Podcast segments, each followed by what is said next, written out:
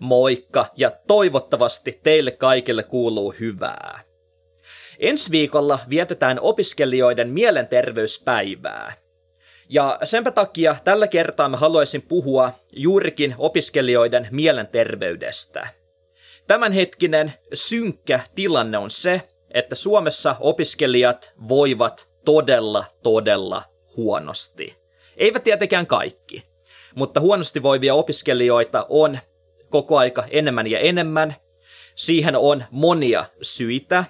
Ja tällä kertaa mä haluaisin puhua yhdestä syystä, jota mä kohtaan omassa työssäni toistuvasti.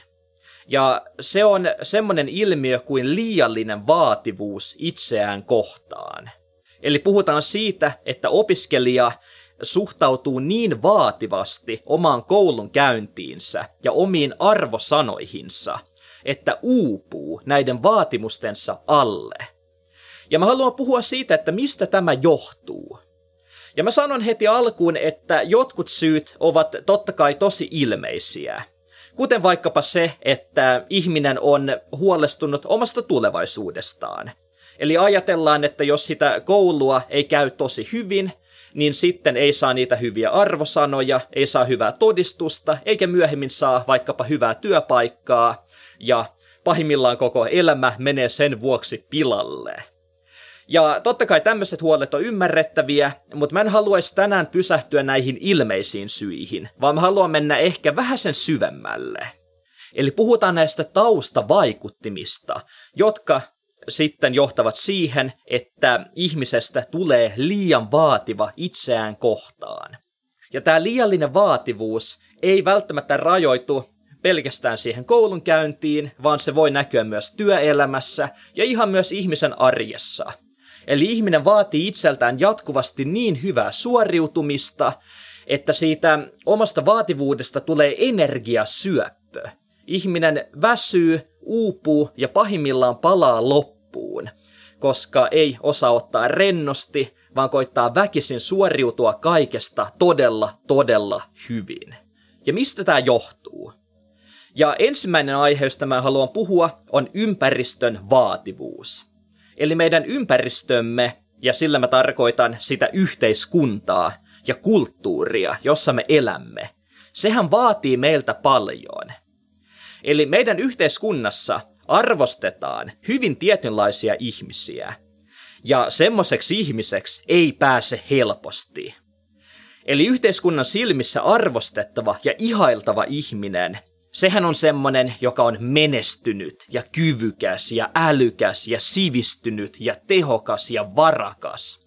Se on ihminen, jolla on hieno ura ja paljon rahaa ja hieno perhe ja kaikkea tämmöistä eh, hienoa ja sinänsä toivottavaa.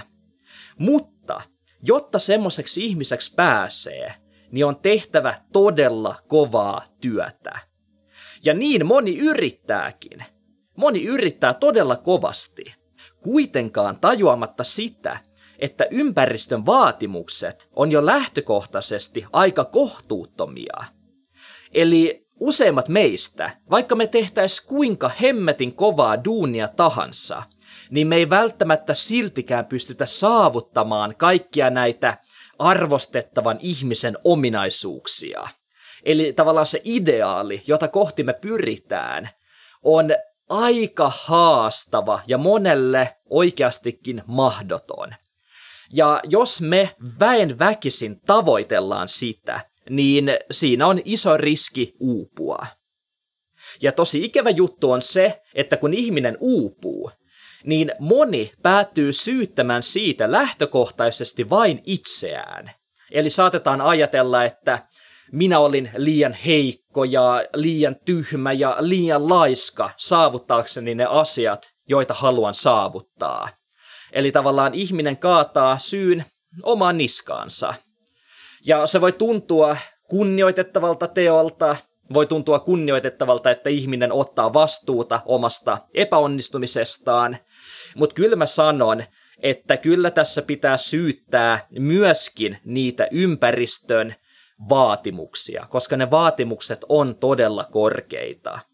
Ja olisikin tärkeää, että me yksilöinä osattais nähdä tämä ja tarpeen mukaan joustaa niistä ympäristön vaatimuksista. Ja tällä mä tarkoitan sitä, että ihan tosissaan harkitsee sitä vaihtoehtoa, että kelpaisiko itselleen vaikkapa semmoinen elämä, johon ei vaikkapa kuulu tämmöistä huipputason uraa, tai kelpaisiko itselle semmoinen elämä, jossa itselleen ei hanki sitä korkeinta korkeakoulutusta.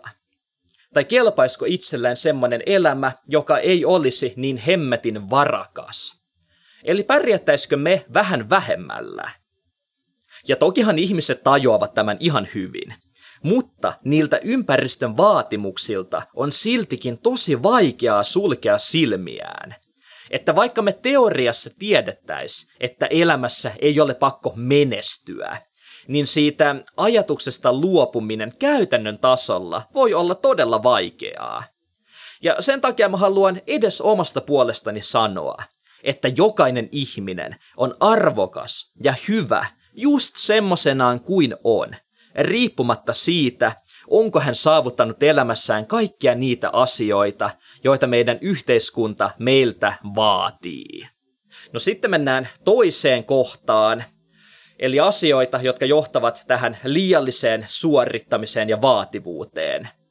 Ja yksi syy löytyy kasvuympäristöstä ja lapsuuden aikaisesta ehdollistumisesta. Eli liiallinen vaativuus itseään kohtaan voi kehittyä jo varhain. Ja vieläpä aivan vahingossa. Eli kun me lapsina kasvetaan kouluikäisiksi, niin me nopeasti huomataan, että meidän vanhemmat ja opettajat alkavat toivomaan meiltä hyvää suoriutumista. Me opitaan, että on tärkeää tehdä vaikkapa läksynsä ja saada kokeista hyviä arvosanoja. Ja tässä ei tietenkään ole itsessään mitään vikaa, mutta välillä tämä menee aivan överiksi. Ja miten se tapahtuu? No se tapahtuu esimerkiksi silleen, että kun lapsi tuo vaikkapa koulusta hyvän arvosanan, niin vanhemmat kehuvat häntä ja palkitsevat häntä. Antavat vaikkapa rahaa tai karkkia tai ostavat hänelle jonkun uuden pelin. Ja vastaavasti, jos lapsi tulee koulusta ja hän on saanut kokeesta huonon arvosanan, niin vanhemmat saattavat vaikkapa torua häntä tai ihan vaan näyttää pettyneiltä. Ja tietenkin vanhemmat tarkoittavat tällä pelkää hyvää. Eli kun he palkitsevat lasta, he ajattelevat, että lapsi on myös jatkossa sitten motivoituneempi panostamaan kouluun ja saamaan sieltä jatkossakin hyviä arvosanoja. Ja näinhän tämä sinänsä meneekin. Mutta lapsi helposti ylitulkitsee sen, mitä tapahtuu. Ja hän saattaa kokea tilanteen niin, että silloin, kun hän tuo koulusta niitä hyviä arvosanoja, niin silloin hän on hyvä, kunnollinen ja rakkauden ja vanhempiensa lämmön arvoinen. Ja vastaavasti, kun hän tuo sieltä sen huonon arvosanan ja vanhemmat torvat häntä ja näyttävät pettyneiltä, niin lapselle saattaa tulla fiilis, että nytten häntä ei rakasteta, hänelle ei anneta lämpöä, hänelle ei anneta hyväksyntää. Eli tavallaan suoriutumisesta ja vaikkapa niistä hyvistä arvosanoista – niistä tulee väline saada rakkautta.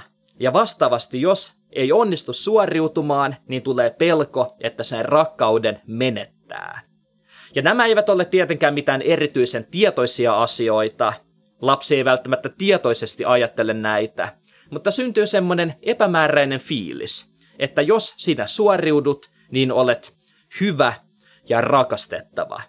Ja jos sinä et suoriudu, niin sinä et ole hyvä, sinä et ole rakastettava.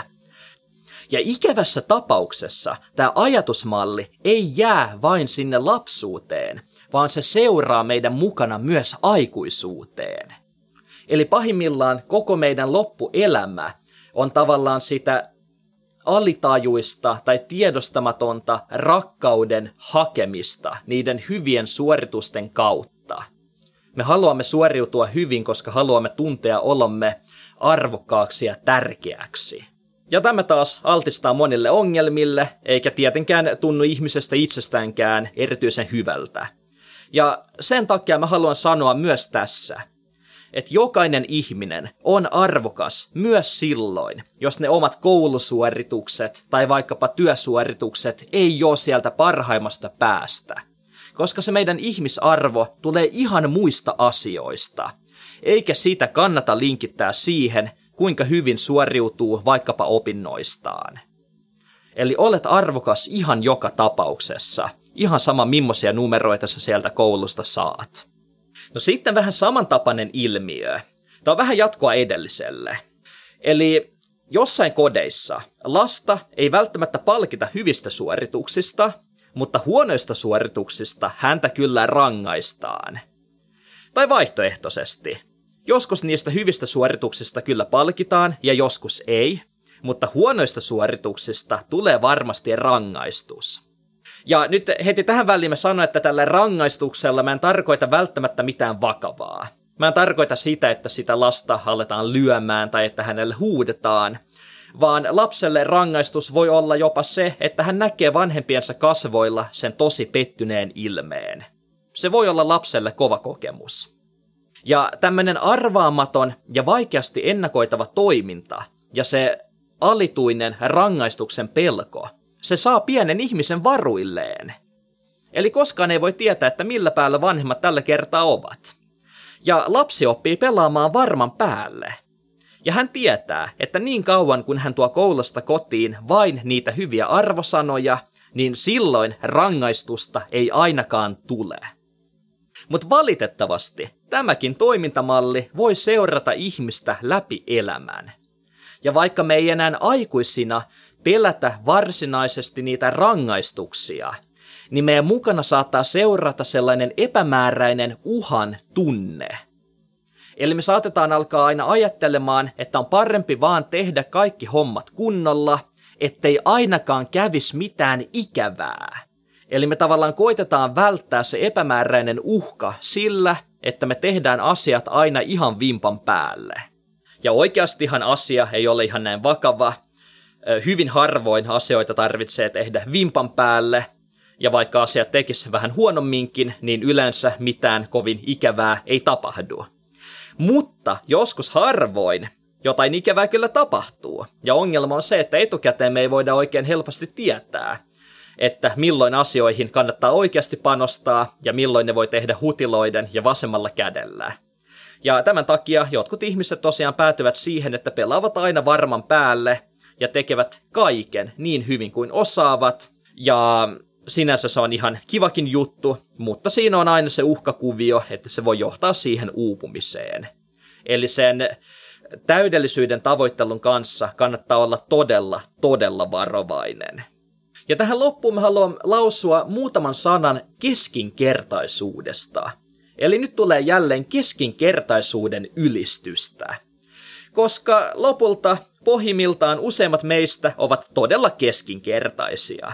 Ja mun mielestä siinä ei ole mitään hävettävää. Mä ainakin itse olen ylpeästi keskinkertainen. Joo, mussa on monia puutteita. Mä teen monia asioita toistuvasti aika huonosti. Mutta siitä huolimatta mä koen olevani hyvä tyyppi, hyvä ihminen. Ja tämän saman hyvän ihmisyyden mä näen myös kaikissa muissa. Eli vaikka tyypit ovat toistuvasti keskinkertaisia, niin eivät he ole mistään kohti huonoja ihmisiä.